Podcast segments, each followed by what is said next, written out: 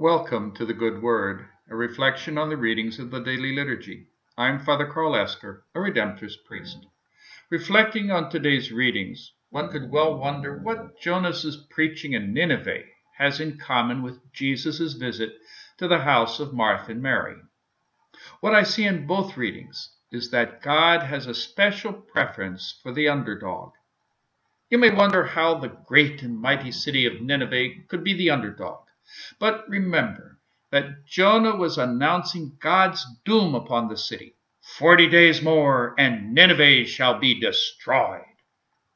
Far from attacking the prophet, the people, from the lowliest inhabitant to the king, humbled themselves before the Lord and did penance, calling on one another to reform their ways. When God saw by their actions that they had repented, he saved the city from doom.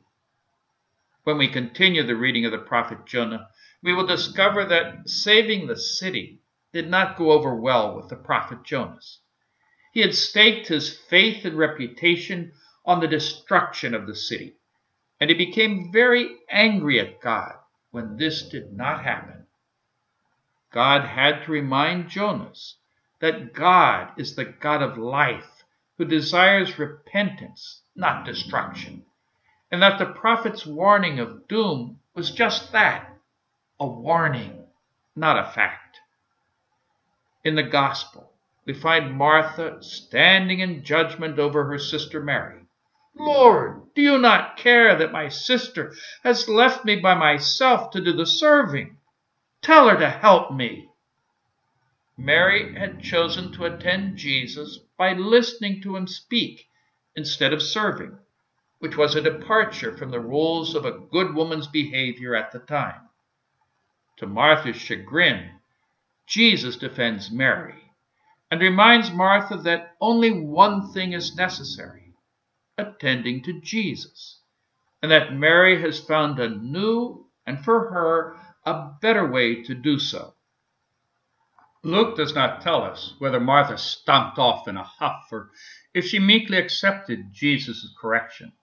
But John shows another side of Martha later, when he speaks of her profession of faith in Jesus as the Son of God sent into the world for its salvation, in spite of mourning her brother's death. These two stories should make anyone pause when tempted to get on our high horse and shout out condemnations in the name of God or attack another for trying to serve God in a way different from our own. God is the God of life, who desires repentance over condemnation, and free offerings of self over slavish fulfillment of rules. So when I, I, find myself questioning another's attitudes or behavior, I have to ask myself what it is I find contrary to the spirit of the gospel. And then when I speak, Will my words help lift others to new life or just beat them into despair? In showing mercy to others, I confront my own neediness and discover the mercy and grace of God that I need in my own life. May God bless you.